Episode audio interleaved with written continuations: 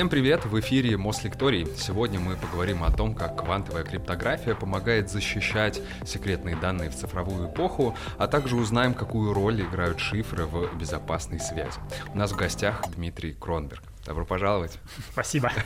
Дмитрий, у нас непростая тема, объемная, сложная, но нужно как-то ее рассказать. Предлагаю сразу начать. А, начать с главного, что такое квантовая криптография, вообще для чего она нужна, кто ее придумал? Ну, со словом «квантовая» разобраться легко, это значит применяются законы квантовой физики, ну, а значит происходят некоторые чудеса. Квантовая механика непривычна для традиционных физиков, они с трудом э, приходили к этим законам, вот, но при этом они дают нам много нового и интересного. А криптография — это наука о защите данных, и самая распространенная криптографическая задача — это э, сделать так, чтобы перехватчик не смог прочитать нашу переписку. Мы и чтобы была возможность потом ее обратно расшифровать. Конечно, получатель должен иметь возможность э, э, прочитать переписку, а перехватчик должен не иметь возможности ее э, взломать. Поэтому получатель должен иметь некоторые преимущества перед перехватчиком. Угу. А традиционно э, перехватчика пробуют поставить перед сложной задачей. Вот сначала реши сложную задачу, а потом читай нашу переписку. И перехватчик, да, действительно не может решить сложную задачу. Если это древний варвар, э, какой-нибудь неграмотный, то он действительно не может ее решить, и э, приходится ему довольствоваться каким-то угадыванием. Вот. Однако, если перехватчик умный, то оказывается, что он э, может решать в том числе сложные задачи. И вся история криптографии — это история придумывания сложных задач, а затем придумывания некоторых э, уязвимостей в этих э, криптографических протоколах, в этих алгоритмах, которые позволяют все-таки обойти решение этих сложных задач. Ну, схоже, кстати, с классической такой сетевой безопасностью, условно. Да, конечно. Она создается, люди ищут в ней какие-то лазейки, их латают, и вот дальше это так. Ну, сетевая безопасность — это тоже частный случай криптографии это так. Вот. Ну, самый распространенный шифр в криптографии, исторически важный шифр простой замены, когда каждому символу мы ставим в соответствие какой-то другой символ или э, какую-нибудь закорючку, какую-нибудь картинку, как в пляшущих человечках Конан Дойла. Угу. Вот. Но и кажется, что перехватчику очень сложно. Ему нужно э, открыть таблицу соответствия этих символов. Как один, одни символы соответствуют другому, таких таблиц может быть очень-очень много, и поэтому перехватчик не может поломать такой шифр, казалось бы. Но, тем не менее, наука не стоит на месте. Еще э, столетия назад оказалось, что так можно сделать. Кстати, этот шифр был описан в таком древнем труде, как Камасутра. Вот этот труд, он про Неожиданно. многое, в том числе про то, как скрывать переписку. Вот, ну, деликатные какие-то вещи могут в переписке обсуждаться, уж авторы Камасутры это знают. Поэтому э, это нужно скрывать, и там был описан шифр простой замены, что нужно менять э, буквы на другие буквы. Однако еще несколько столетий назад э, арабские ученые обнаружили, что такой шифр можно взломать. Его можно взломать, потому что некоторые буквы мы используем чаще, некоторые буквы используем реже. Буква А используется чаще, чем буква. И если наше сообщение достаточно длинное, то нам не нужно перебирать все возможные таблицы соответствия символов. Мы можем просто посмотреть... закономерности какие-то, наверное, да, да мы можем найти закономерности, в данном случае просто частоты символов. Какие-то э, символы встречаются чаще, какие-то реже, и поэтому мы угадываем в то, то, ну, некоторые слова. Как только мы угадали одно-два слова, нам э, следующие слова оказывается еще удобнее угадать. Поэтому перехватчик не должен э, решать сложную задачу перебора, он находит обходную лазейку э, через частотный анализ, вот это называется, и взламывает этот шифр. В общем, столетия классической криптографии, почти все, они были про придумывание каких-то модификаций этого шифра, как бы его все-таки обезопасить от вот такого частотного анализа и э, придумывание новых все-таки уязвимостей, новых методов, как, как мы можем все-таки провести частотный анализ, несмотря на эти модификации. Там было много шпионских историй про каких-то разоблачения, заговорщиков. Вот. Это как раз э, классическая криптография, она богата на такие истории. Mm-hmm. Поэтому поставить перехватчика перед сложной задачей сложно.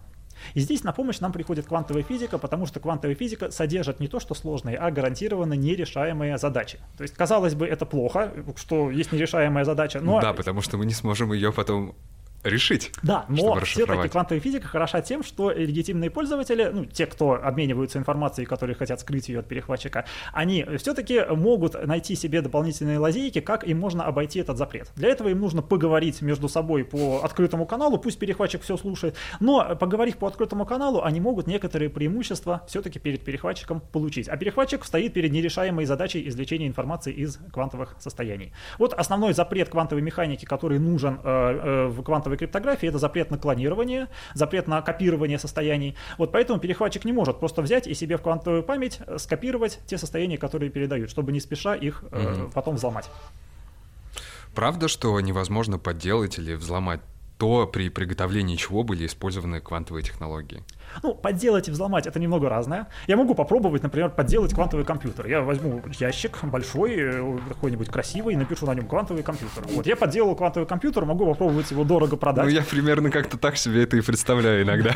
это, это подделка, но эта подделка будет быстро, меня выведут на чистую воду, эту подделку разоблачат, потому что этот компьютер не будет быстро решать э, нужные задачи. Mm-hmm. Вот. А также я могу попробовать подделать квантовую криптографию. Тоже ну, возьму две коробки, одна из них будет отправлять сигнал, другая получать сигналы, и скажу, что они вот абсолютно секретную информацию передают.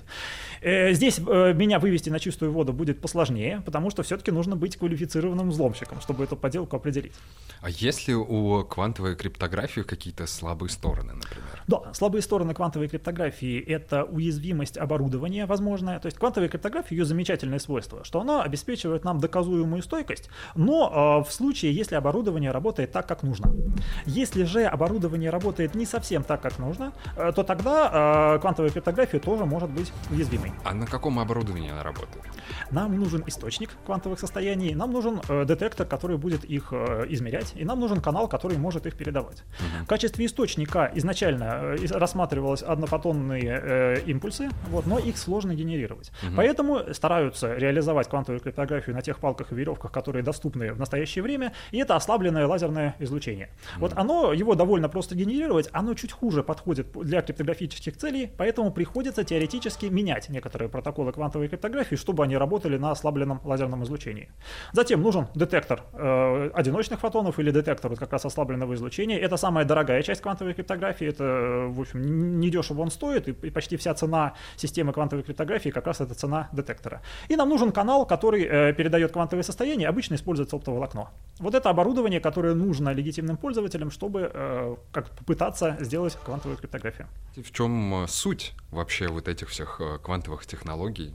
Чем их секрет? Квантовая механика рождалась в муках, э, она противоречит интуиции классической физики, которая была к тому времени сформулирована, и э, из-за этого отцы-основатели квантовой механики в том числе много дискутировали между собой. Квантовые частицы ведут себя не так, как мы привыкли ожидать от объектов обычного нашего мира. И здесь стоит два свойства квантовых частиц э, рассмотреть, которые прям их отличают от классических объектов. Первое — это принцип суперпозиции. Частица может одновременно находиться в нескольких состояниях. Ну, если на бытовом языке она может одновременно одновременно находиться в нескольких местах. А даже неделимая элементарная частица. Она может одновременно проходить через несколько отверстий. Вот эксперимент с интерференцией на нескольких щелях — это один из центральных экспериментов квантовой механики. Оказывается, частица может пройти через несколько отверстий, и, несмотря на то, что она неделимая. Угу. Вот. И это может быть использовано для квантовых вычислений. А второй принцип в том, что мы не можем просто взять и посмотреть на квантовую частицу и определить все ее свойства. Угу. Любое э, измерение — это взаимодействие с системой, и оно систему меняет, частица частица меняется под действием измерения. Это запрет на то, чтобы мы узна- получили всю информацию о, квантовых, э, о квантовом состоянии, об объекте. Mm-hmm. Вот. Любой, э, и принцип неопределенности Гейзенберга как раз про этот запрет и говорит. Мы не можем определить в самой популярной формулировке одновременно координату и импульс частицы. Не потому, что у нас плохие технологии для измерения, потому что принципиально не может существовать частиц, у которых и координата, и импульс одновременно определены. Это очень важный запрет квантовой механики.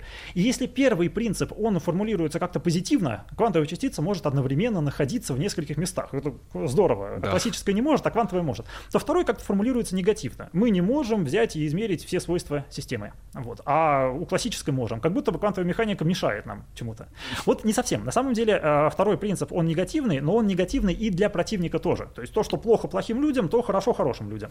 Поэтому в, это можно использовать в квантовой криптографии. Вот как раз невозможность э, определить все свойства сигналов, которые передаются, это и есть центральное свойство квантовой криптографии. Это э, то, на чем зиждется ее секретность. Противник может попробовать определить некоторые свойства. Ну вот в, на языке Гейзенберга он может попробовать определить и координату, и импульс, но он определит это с ошибкой, и mm-hmm. он внесет помехи. По этим помехам мы его детектируем.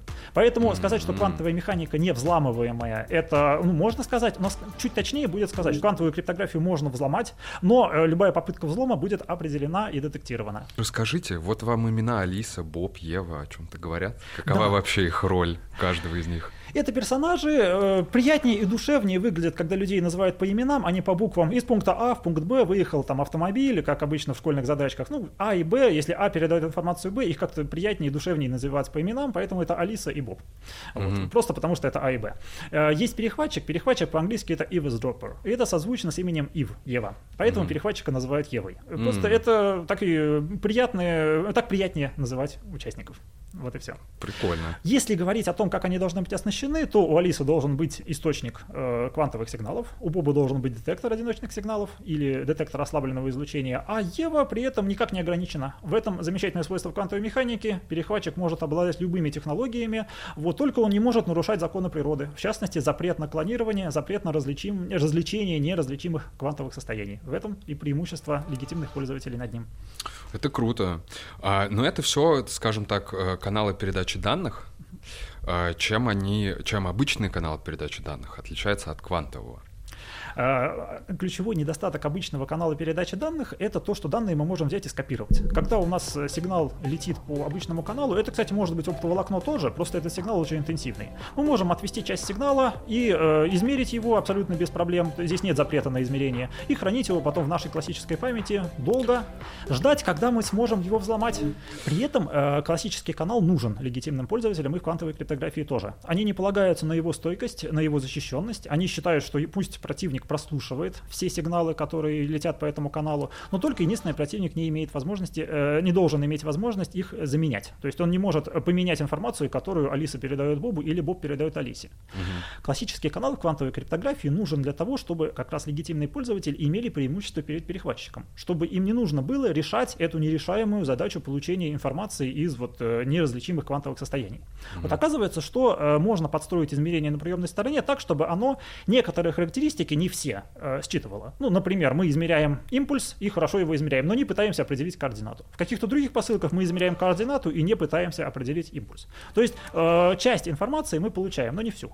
А затем уже легитимные пользователи могут поговорить по телефону, пусть их все слушают, и они расскажут, как они готовили состояние, как они измеряли их. И э, тогда они отбросят посылки, в которых была плохая передача информации. И вот это отбрасывание посылок, в которых у них ничего не получилось, у Алисы и Боба, это их прекрасное преимущество перед перехватчиком. Mm-hmm. Именно за счет этого отбрасывания посылок они и получают преимущество над э, перехватчиком, с которым это никто не согласует. Никто не будет э, прислушиваться к перехватчику, у которого что-то не получилось с четвертой и пятой посылки. Вот, пожалуйста, ну, да. выкиньте их. Перехватчик не может им это сказать. Угу.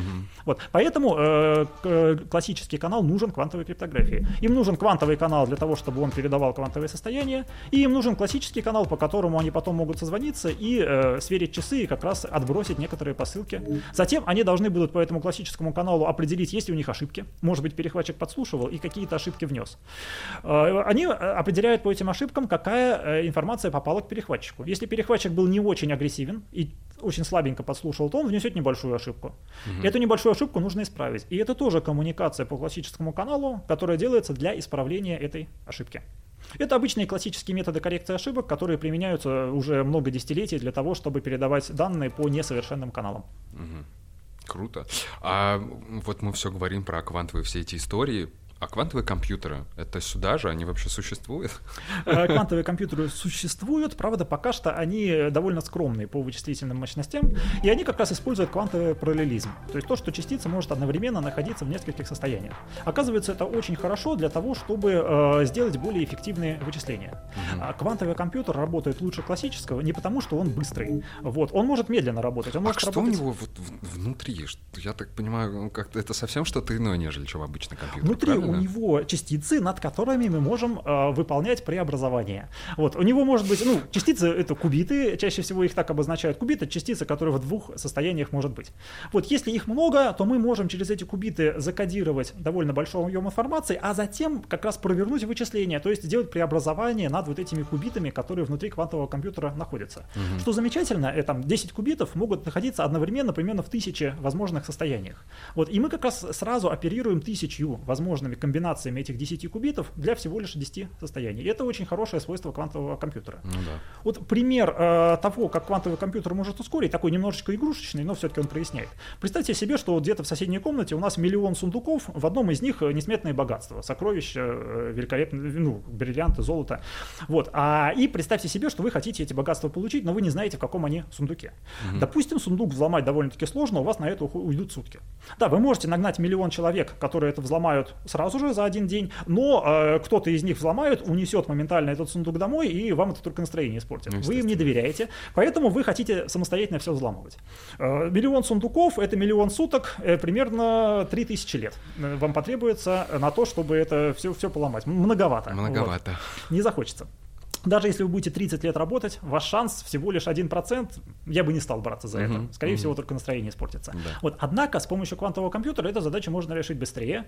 А, это называется поиск в неупорядоченной базе данных. Ну, вот, когда мы не знаем, как, как, в каком порядке там эти сундуки расположены, но тем не менее нам нужно примерно тысяча действий для того, чтобы э, с очень хорошими шансами, скажем, там 97%, найти э, клад. Поэтому mm-hmm. всего лишь тысячу сундуков нужно вскрыть, три года работы, и вы с вероятностью 97% обеспечены до конца жизни. При этом, обратите внимание, квантовый компьютер, он работает так же быстро, как классический. Вы как сутки ломали сундук, так и с квантовым компьютером. Мне казалось, что он быстрее сундук. гораздо работает. Нет, ему нужно меньше действий, поэтому а. он работает быстрее. То есть mm-hmm. вместо миллиона сундуков вам нужно тысячу сундуков открыть. Вот в этом ускорение от использования квантового компьютера, а не в том, что он как-то быстро ломает сундуки. Все-таки это квантовый компьютер делает так же, как обычный. Он может даже медленнее обычного компьютера по тактовой частоте работать. А что в целом глобально может измениться, когда вот квантовые компьютеры, ну окей, они сейчас есть, да, но не в таком виде, в котором очевидно, мы хотели бы их видеть, а вот если бы они были в таком виде, как бы они бы изменили текущие наши реалии? Многие задачи э, стали бы проще решаться.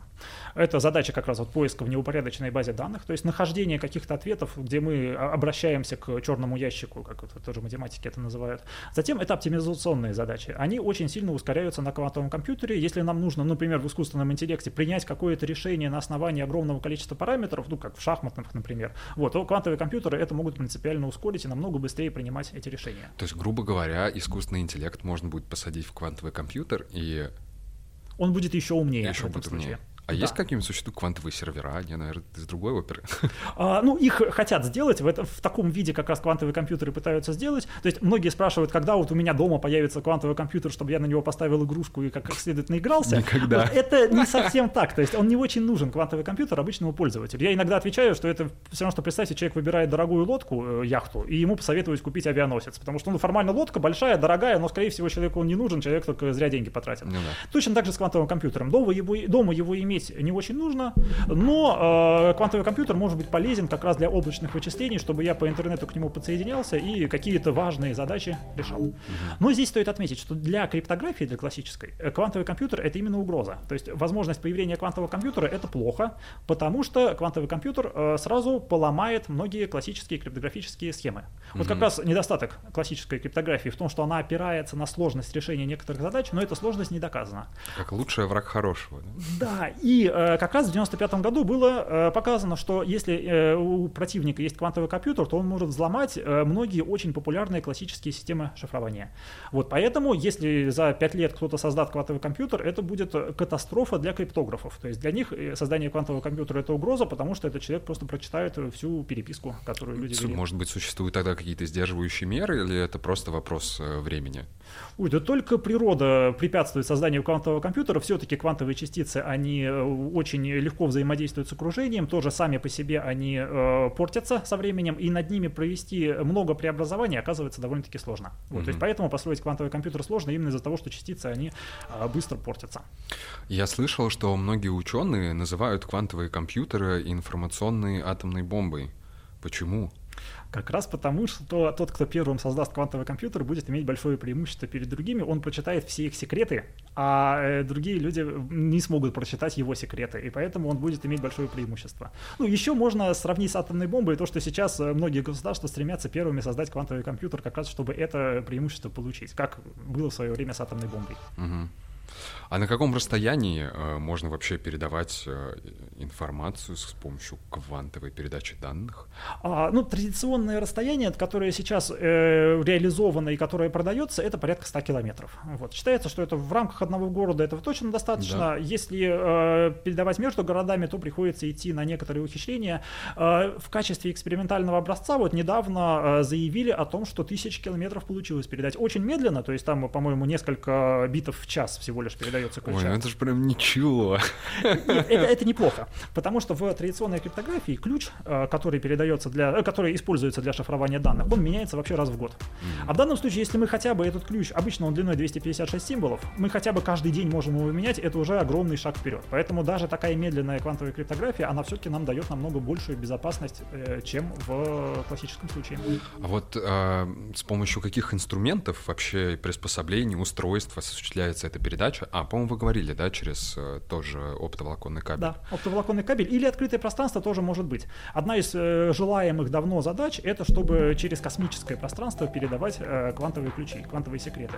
У, у китайцев есть спутник, который э, именно это делает, но все-таки этот спутник выступает в роли доверенного узла. То есть сначала ключ распределяется со спутником, мы доверяем, что спутник как надо работает, что он этот ключ не дает э, каким-то, ну, опять же, злоумышленникам. Вот. А потом этот ключ распределяется с э, получателем. Вот. Но так, э, то, это тоже возможно, передача э, квантовых, э, квантовых ключей через открытое пространство тоже возможно. Я слышал еще про всякие лазерные способы, но это уже ну, а лазерное, ослабленное лазерное излучение это и есть самый традиционный источник mm. квантовых состояний для квантовой криптографии. Он довольно дешевый, довольно быстро работает, поэтому пока что это оптимальный способ приготовления квантовых состояний. То есть получается, что в космосе использовать такой метод передачи данных тоже можно? Да, тоже можно. Через открытое пространство можно передавать квантовые ключи. И, возможно, там даже это будет проще, потому что ничто не будет влиять извне. Э, извне ну, не типа будет. ни ветер, ни ничего. Не Да, стены. но при этом э, потери в открытом пространстве, они как раз больше, чем в оптоволокне. Поэтому оптоволокно, Мгм. оно с точки зрения потери сигнала лучше, чем открытое пространство. Логично. Да. Где в большей степени важно и необходимо установление безопасной сети связи. Ну, традиционно клиенты для безопасников это банки. У них много чувствительной информации, им нужно дорожить данными клиентов, поэтому они э, стремятся как можно э, лучшие криптографические системы использовать. Э, банками славится Швейцария, и вот, например, швейцарские ученые тоже славятся и в квантовой криптографии тоже. Там много передовых исследований по квантовой криптографии именно в Швейцарии делается. Вот э, государственные тайны тоже мож- можно э, доверять э, квантовой криптографии, но здесь э, классические криптографы немножечко консервативные, и они все-таки не доверяют. Мы уже говорили про недостатки квантовой криптографии, это чувствительность к оборудованию. И есть даже, э, вот, добавлю, такое понятие, как квантовые хакеры. Вот есть известный наш ученый Вадим Макаров, который как раз стяжал славу на том, что он ломает э, системы квантовой криптографии, для которых другие ученые доказали стойкость. Ломает он их не потому, что он нарушает законы квантовой механики, это нельзя сделать. Он ломает их потому, что оборудование работает не совсем так, как надо. То есть можно использовать несовершенство оборудования, когда вот уже коробки на столе. Можно целенаправленно наносить урон оборудованию. Это другой вариант того, как сделать, чтобы оборудование работало не очень хорошо, и тоже взломать систему квантовой криптографии. Поэтому вот развлечение Вадима Макарова это купить э, систему квантового распределения ключей, а потом поломать ее и вот показать, как он ее смог взломать, пользуясь несовершенством оборудования. Ну, еще, кстати, про недостатки квантовой криптографии можно сказать то, что тут хотя и возможно доказательство стойкости против всех возможных атак противника, но это доказательство это сложный элемент, и, в общем-то, может рука дрогнуть у теоретика, и он может ошибиться в этом Мгм. доказательстве стойкости. И здесь могу, э, в том числе с э, небольшой гордостью, сказать, что у меня тоже такие есть результаты. Я находил ошибки в чужих доказательствах стойкости, и даже вот, ну, теоретически предъявлял атаки, которые показывают уязвимость некоторых используемых систем квантовой криптографии, потому что, ну, просто не все атаки противника были учтены, потому что некоторые ошибки в доказательстве стойкости были. Ну, все мы люди. Да, это нормальное фактор, дело, он, да. это молодая наука, здесь такое возможно. Мне кажется, что установление безопасной связи не только в банковском секторе важно, но сейчас у нас, например, есть много компаний, у которых есть целые свои экосистемы, да, э, которые предоставляют множество разных сервисов, и там очень много всяких секьюрных данных, которые тоже нужно как-то безопасно передавать. Мне кажется, что такие вот техно-IT-гиганты тоже требуют. Они тоже увлекаются квантовыми технологиями, они инвестируют как в создание квантовых компьютеров, так и в квантовую безопасность, да. И в том числе э, как раз сделать квантовую сеть, которая бы э, передавала данные секретным образом, это тоже одна из э, актуальных задач для квантовой криптографии. То есть везде, где данные, э, ну, хочется, чтобы их не подслушивали, конечно же, там квантовая криптография может быть применима. А, Следующий интересный вопрос, мы немножечко его затронули э, до начала. А, Наверняка мы все слышали, и вы, и я, и наши зрители, про генератор случайных чисел. Так вот, оказывается, что генератор генерирует случайные числа не случайно. Расскажите нам, почему так. Верно. Вот компьютер — это детерминированная машина, он прекрасно совершает вычисления, когда мы даем ему какие-то данные, и он э, совершает вычисления и выдает нам выход. Mm-hmm. Вот. Но компьютер в каком-то роде лишен фантазии. Если компьютер попросить загадать случайное число, компьютер не знает, как это делать. Компьютер не умеет генерировать случайные числа. И ему приходится прибегать к некоторым ухищрениям. Например, у него заранее зашито много-много чисел случайных, и он выдает одно из них. Для нас оно выглядит как случайное, но тем не менее, если быть прям очень опытным пользователем, в них можно увидеть закономерность таких числах. И если ну, э, читать документацию, например, к очень популярному сейчас языку Python, э, он же Python, то там даже вот в модуле э, генерации случайных чисел большими красными буквами написано, что ни в коем случае их не используйте для криптографических целей, эти случайные числа. Они для другого. Они могут быть полезны для там, проверки гипотез, для научных вычислений. Иногда бывают случайные числа нужны. Но для криптографии э, сгенерировать случайные числа это сложно. И э, есть много историй, когда... А почему? Почему? Потому что компьютер детерминированная машина. И сказать компьютеру сделай случайное число не получается. Компьютер для того, чтобы сделать случайное число, должен использовать какой-то внешний фактор. Погоду э, над Тихим океаном на какой-нибудь точкой. Вот прямо сейчас, какая она. Компьютер будет это использовать. То есть ему просто нужно за что-то зацепиться? Да, ему нужен источник случайности. Сколько э, метров прошла ваша мышка за последние там 50 дней? Это тоже один из источников случайности. А он не может сам это учитывать и взять это Иногда э, компьютер сам просит подвигать мышкой, когда генерирует случайные числа. Когда он вы устанавливаете пароли между собой и сайтом, то тоже он может действительно такое бывает иногда. Некоторые пользователи с этим наверняка сталкивались. Он просит именно подвигать мышкой, потому что для него ему нужен источник случайности. С ума сойти. И э, один из вариантов, это э, ну, одно из применений, это онлайн-казино, которые, ну, например, играют в карты, и, конечно же, пользователи хотят убедиться в том, что карты раздаются действительно случайно, что казино никому не подыгрывает, а каким-то своим игрокам. Поэтому онлайн-казино могут э, в, в открытый доступ выкладывать свои исходные коды. Вот смотрите, мы действительно случайно генерируем числа. И здесь как раз возможны уязвимости. Если они не очень хорошо генерируют эти случайные числа, то человек уже может сам стать злоумышленником и нагреть это онлайн-казино очень хорошо. Что можно случаи... найти какую-то закономерность? Да, и, и после этого ей воспользоваться. обыграть всех карты, верно. Можно воспользоваться закономерностью в этих случайных числах, потому что не такие-то уж они и случайные. Да, а можно ли э, генерировать истинно случайные числа? Можно. Это реально? И, да. Это одна из как раз двух реализованных квантовых технологий наряду с квантовой криптографией, полноценно реализованных, это квантовые генераторы случайных чисел, угу. которые как раз используют законы квантовой механики для получения настоящей случайности. В этом одна из как бы проблем на ранних этапах развития квантовой механики в том, что там есть случайность. Когда мы измеряем некоторые свойства частицы, они могут получиться полностью случайными. То, что не нравилось ученым, которые привыкли, что все детерминировано. Никакой случайности нет. Случайность, ладно, ее можно в термодинамике использовать, если много-много молекул, тогда мы считаем, что в среднем они как-то себя ведут, но за каждой молекулой не следим. Угу. Но э, про одиночные частицы говорить, что есть какая-то случайность, это, ну, казалось, что физика сдается. Это, это плохо. И как раз известная фраза Эйнштейна, который был скептиком в квантовой механике, что Бог не играет в кости. Вот. Случайность это некрасиво. А нам нужно построить красивую теорию. Ну, и известный ответ Бора, что не указывайте Богу, что делать. Вот, все-таки Бог играет в кости. И как потом развилась наука, э, как она потом развивается, что все-таки Бог играет в кости, и у нас э, есть настоящая случайность именно в квантовой механике. А если мы подбрасываем монетку, это тоже э, подобие случайности, вот, но монетка, она при этом, ну, нам никто не запрещает научиться очень хорошо подбрасывать монетку. Вот. Она, конечно, это очень сложно, но все-таки это очень сложный процесс. Он но есть же еще всякие меченые монеты, и по да. идее ты себе создаешь некую ну, я не знаю, закономерностью, наверное, это нельзя назвать, да, но типа некоторые условия, в которых ты можешь прогнозировать результат, и в таком случае это уже может э, выступать какой-то закономерностью. Это сдвиг случайности, и классика жульничества здесь — это игральные кости со смещенным центром тяжести, которые э, ложатся на нужные комбинации чаще, чем на другие комбинации. Это прям вот спокон веков так люди жульничали, что в игральных костях немножечко там свинец добавляли в какой-то там э, элементик, и получается не настоящая случайность. Конечно, если наш криптографический ключ не полностью случайен, ну, например, в нем значительно больше нулей, чем единиц, вот для бинарного случая, случая, то тогда э, этот ключ плохой для криптографии, потому что противник может э, о нем уже что-то знает. Если ключ не случайный, значит что-то о нем известно противнику. Известно, например, что нулей больше, чем единиц. При этом можно э, попробовать человеку тоже быть генератором случайных чисел. Вот загадайте число какое-нибудь. Загадал. Да, вот. э, и, а- Обычно это либо 3, либо 7. Вряд ли это большое число, вряд ли оно больше 100 у вас сейчас было. Ну, это было недалеко от трех. Недалеко от трех, конечно. Вот, если все это к людям на улице приставать и говорить, а загадайте число, скорее всего, будет 3 или 7, и это будут маленькие числа. Люди в этом плане не очень хорошие генераторы случайных чисел. А, И более того, если даже ограничиться только нулями и единицами и попросить человека несколько раз загадывать нули и единицы, он тоже будет их так себе загадывать. Вот. Есть даже э, прием такой преподавательский по теории вероятности и математической что можно дать задание студентам э, 100 раз подбросить монету и записать результаты.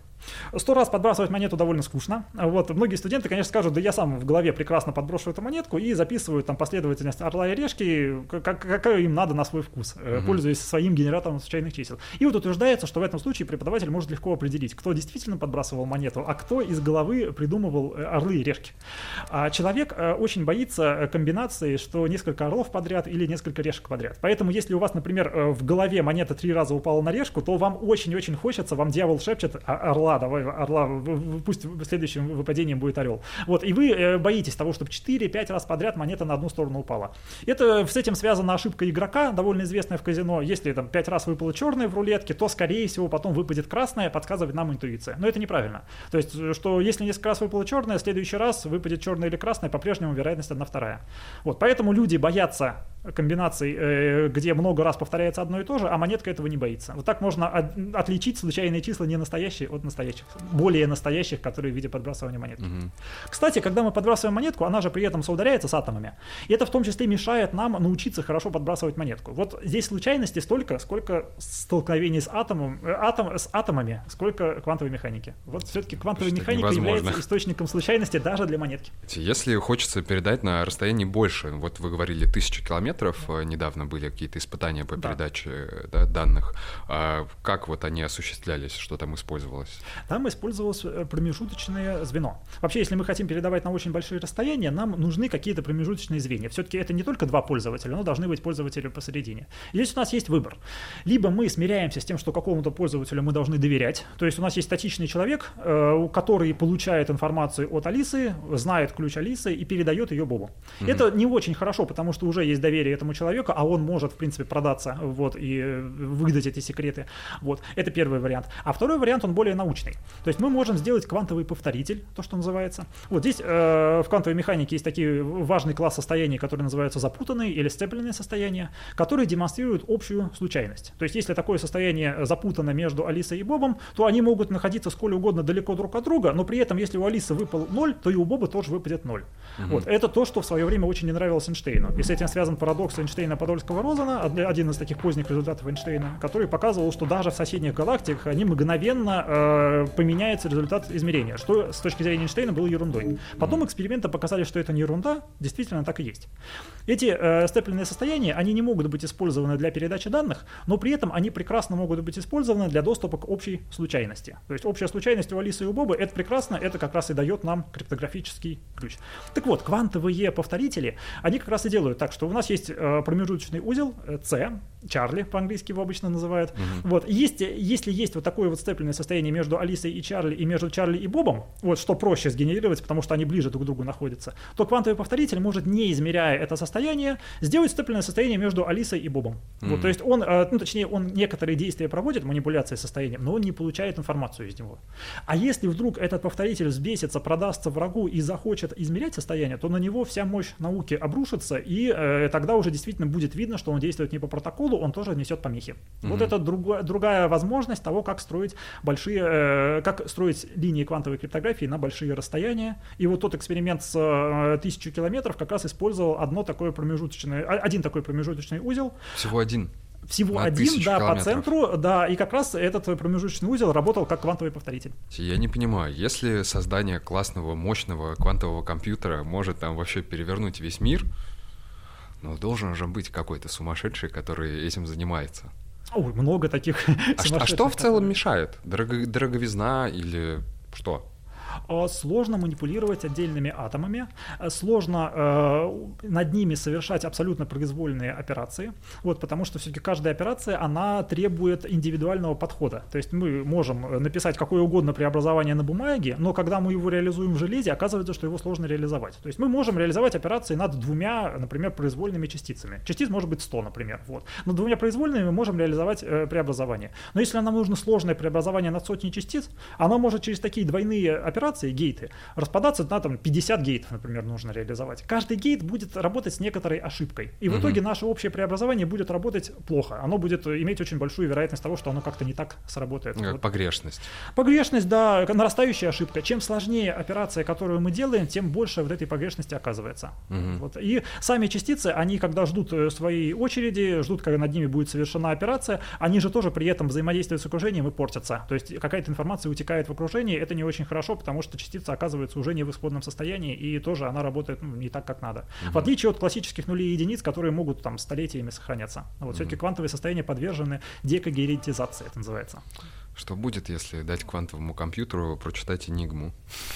Энигму он взломает быстро. Ну, Энигму вообще ее как бы поломали и классическими методами. Это прекрасное открытие как раз британских ученых, что они во время войны смогли немецкую шифровальную машину поломать. Вот, ну, фильм «Игра в имитацию», например, тоже как раз про этот взлом. Вот, вообще британцы этим гордятся.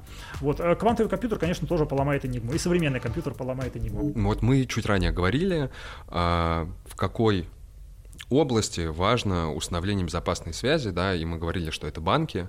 А есть ли у них сейчас такое? на вооружении, скажем так. Реализованные, я думаю, есть, прям точно не знают, передо мной банки не отчитываются, вот, но судя по тому, что квантовая криптография продается, у нее есть клиенты, а банки вполне могут иметь э, и, квантовые криптографические ключи тоже, наряду с обычными. И здесь э, есть прекрасная операция побитового сложения, э, которая из двух ключей например, ключ, распределенный классическими методами и ключ, распределенный квантовыми методами, она делает новый ключ, э, и для его взлома нужно взломать как классическую часть, так и квантовую часть. Поэтому mm-hmm. мы суммируем безопасность от двух систем, и это прекрасно. Поэтому квантовая криптография может добавить новую безопасность э, существующим системам, при этом ничего не забрав. Мы не должны только на квантовую криптографию опираться, которая действительно вот э, хакингу в виде атак на оборудование подвержена. Mm-hmm. Ну, кстати, про распределение э, ключей классическим способом еще могу сказать здесь такая примечательная вещь, что э, то, что в 60-е годы было придумано, э, если нам нужно распределить секретный ключ между удаленными пользователями, то оказывается, они могут это сделать просто общаясь по телефону, по каналу, который всеми подслушивается. Вот так вот они могут разговаривать, но тем не менее выработать ключ, который перехватчику будет неизвестен с точностью до, правда, вычислительных задач, которые перехватчику сложно решить. А здесь есть такое сравнение, которое, в принципе, могло и 500 лет назад э, быть применено и реализовано. Не знаю, история умалчивает о том, что оно было реализовано. Скорее всего, это это все-таки э, изобретение именно последнего времени. Представим себе, что двум э, пользователям средневековым нужно передать секрет от Алисы к Бобу. Вот. Она может э, ну, закрыть что-то на замок и передать этот, ну, положить письмо в ящик, закрыть его на замок и отправить закрытый замок Бобу. Но у Боба может не быть того же ключа, что и у Алисы. Если у них нет общего секрета, то казалось, эта задача нерешаемая. Однако, тем не менее, в 20 веке было показано, что это можно сделать. Причем на уровне замков это делается очень легко он, пусть Алиса берет свой ящик, закрывает его на свой замок и отправляет Бубу без ключа. Боб mm-hmm. не может открыть этот ящик, но то, что он может сделать, он может взять и повесить еще один замок туда, свой замок, закрыть его на ключ, отправить обратно Алисе. А-а-а. Алиса получает этот ящик, она видит два замка, она открыть его уже не может, но свой замок-то она же может снять. Она снимает свой замок, отправляет обратно Бобу, и Боб получает ящик, закрытый на его замок. Хитро. Вот, и это прекрасная э, схема, которая, в общем, реализов... могла быть реализована в средние века, правда, кажется, ее никто не реализовал. А вот в 20 веке Диффи и Хелман придумали нечто похожее на языке как раз уже теории информации, как им сгенерировать общий ключ э, с помощью просто общения по телефону. Примерно на основе этой интуиции. Вот, он э, генерируется, у них получается общий ключ, хотя хотя изначально у них не было никакого секрета. Вот правда, этот ключ тоже взламывается, если у перехватчика есть квантовый компьютер. Поэтому вот такие схемы, они тоже э, не будут секретными, если у противника есть квантовый компьютер. Чувствую, будущее нас ждет очень веселое, если все-таки кто-то доберется. Но я так понимаю, что у многих тех, кто разрабатывает квантовые вот эти все компьютеры, все равно есть какая-то, ну, скажем так, некая социальная ответственность, что ли потому что они прекрасно себе, наверное, отдают отчет о том, что если они создадут мощный квантовый компьютер, то они поломают очень много процессов и в целом как бы наломают дров во многих сферах. Конечно, многие секреты станут явными, и ну, многие могут быть к этому не готовы, конечно. Все-таки это опасно, весь квантовый компьютер. Слава богу, это дорогая штука. Слава богу, да, интересно, что будет после нее вообще. Но до этого мы еще... Есть еще такое, э, такое направление криптографии, как постквантовая криптография. Она почти совсем не связана с квантовой криптографией, только вот созвучно, но это направление классической криптографии, которое выдерживает появление квантового компьютера. То есть есть mm-hmm. классические криптографические методы, которые не ломаются при, с появлением квантового компьютера. Но достоверно в этом быть уверенным наверняка нельзя. Да, то есть пока что нет алгоритмов э, на квантовом компьютере, которые бы их ломали, но то, что они не появятся, неизвестно. Возможно, даже и классические алгоритмы появятся, которые поломают такие шифры, как и с обычной классической криптографией происходит. Мы не можем быть уверены в том, что классическая криптография не взламываема. К сожалению, даже без квантового компьютера может найтись гений, который взломает классическую криптографию. Такая вероятность есть, она заложена в самой классической криптографии, только пока что за десятилетия этого гения не нашлось. Ну, он, как условно говоря, язык племени Майя расшифровали. Да. Однажды да. так и может появиться еще один ум, который да. расшифрует что-то еще. Подобно тому, как машину Enigma все-таки в свое время взломали, хотя считалось, что она не взламываемая. Да. Но вот получилось. А вы говорили про... Мы с вами ранее говорили про канал передачи данных, да, про обычные для легитимных пользователей. А можно ли как-то его дополнительно защитить? Его дополнительно защищать не нужно. От него не требуется то, чтобы Ева э, противник не могла подслушать информацию, которая по нему передается. Пусть она все подслушивает. Но его нужно защитить, защитить от того, чтобы Ева изменяла информацию, не изменяла информацию, которая передается между Алисой и Бобом. Это называется аутентификация. Алиса должна быть уверена, что она говорит с Бобом. Боб должен быть уверен, что он говорит с Алисой. И это делается с помощью предварительно распределенного небольшого ключа. То есть все-таки квантовая криптография, если совсем по-строгому говорить, она не распределяет ключ, она расширяет расширяет ключ. Ей нужен исходный небольшой ключик, который как раз для этой аутентификации и используется. А, это устроено, грубо говоря, так. Когда Алиса посылает Бобу классическое сообщение по этому каналу, которое пусть кто угодно слушает, то она к этому сообщению э, цепляет еще немного, небольшой э, кусочек данных, э, тег, такой хэштег называется, который зависит от этого сообщения и от ключа, распределенного у Алисы и у Боба. Угу. И теперь, если Ева, противник, хочет это сообщение изменить, она его прослушала, она его знает, но, допустим, она хочет его изменить. Ей придется изменить и этот тег. Но тег зависит не только от сообщения, но и от ключа. И не зная ключ, противник не может изменить этот тег. Поэтому, если Боб получит измененное сообщение и тег Алисы, то он поймет, что сообщение было изменено. Или если он получит измененное сообщение и тег, который сгенерировала Ева, не зная ключа, распределенного между Алисой и Бобом, то Боб тоже поймет, что Ева меняла это сообщение. Это что-то типа блокчейна. Да, это очень похоже. Это те же хэш-функции используются, что и используются в блокчейне. Вот, но только здесь им для аутентификации нужен предварительно распределенный секретный ключ. В блокчейне секретного ключа предварительно распределенного нет. Все-таки ну, там да. именно э, э, эта задача не решается. А также про классический канал канал между Алисой и Бобом, можно сказать, что по нему они исправляют ошибки и усиливают секретность. Угу. Вот исправление ошибок между Алисой и Бобом это довольно-таки классическая операция. У них есть ключ, который э, у них частично совпадает, но все-таки некоторые ошибки есть. Угу. Вот оказывается, с помощью общения по обычному каналу они могут, не раскрывая весь этот ключ, не давая о нем слишком, не выдавая о нем слишком много информации, все-таки исправить в нем ошибки.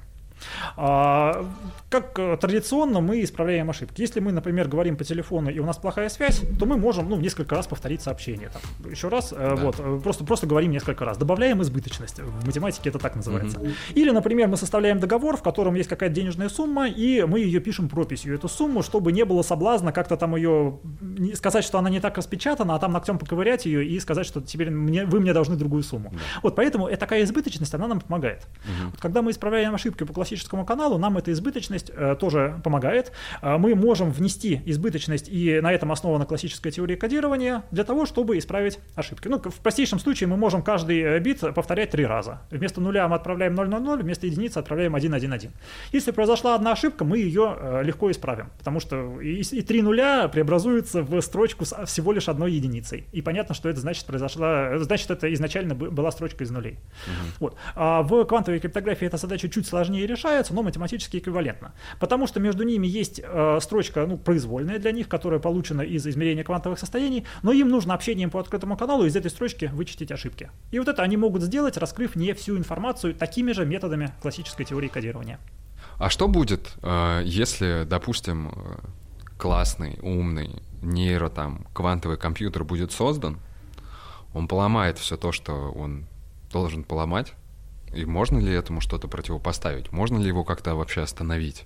Остановить. Э, для этого... Типа из розетки вырубить, например. А, остановить квантовый компьютер. Ну, э, остановить его, наверное, сложно будет, но все-таки можно шифровать постквантовой криптографией, которая считается устойчивой к появлению квантового компьютера. И как раз э, сторонники постквантовой криптографии, они уже давно бьют тревогу и говорят, что нам уже сейчас, давно, уже вчера надо было переходить на постквантовые методы шифрования, потому что шанс, что за 10 лет будет создан квантовый компьютер, это, ну, допустим, даже небольшой шанс 5%. Поэтому, то есть как раз адепты постквантовой криптографии говорят, что уже сейчас обязательно нужно переходить на постквантовую криптографию, ни в коем случае не шифровать традиционной классической криптографии, которая э, неустойчива к появлению квантового компьютера. Одна из задач тысячелетия, за которую вот положен миллион долларов, это PNP-гипотеза. То есть есть классы сложности задач P, простые задачи, есть NP, ну, просто проверяемые задачи. Там сложнее определения, но если по-простому, то просто проверяемые.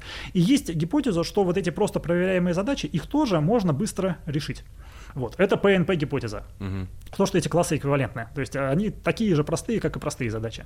Вот. А если это так, то э, классической криптографии не существует. Вот. И тогда все классические алгоритмы тоже могут быть взломаны. Более того, есть такой э, примечательный класс э, задач, как NP-полные задачи. Это задачи при решении одной из таких задач всего лишь. Все задачи класса NP сразу же к ней сводятся и тоже быстро решаются. Вот то есть, если найдется гений, который решит NP-полную задачу, то он сразу же поломает все криптографические системы системы, которые есть. Вот тоже это угроза, которая нависает над классической криптографией. При этом, чтобы успокоить все-таки людей, которые пользуются шифрованием, пока что за десятилетия эту задачу тысячелетия никто не решил. И э, вот большинство математиков все-таки считают, что P не равно NP, что эти задачи NP полные нельзя быстро решить. Спасибо вам большое. А, я надеюсь, что наши зрители все поняли, все запомнили, что теперь все шифруем только с помощью квантовой криптографии. На самом деле, действительно было интересно, новая такая для меня немножко сфера. Было приятно вас послушать, и спасибо, что пришли. Спасибо, что пригласили.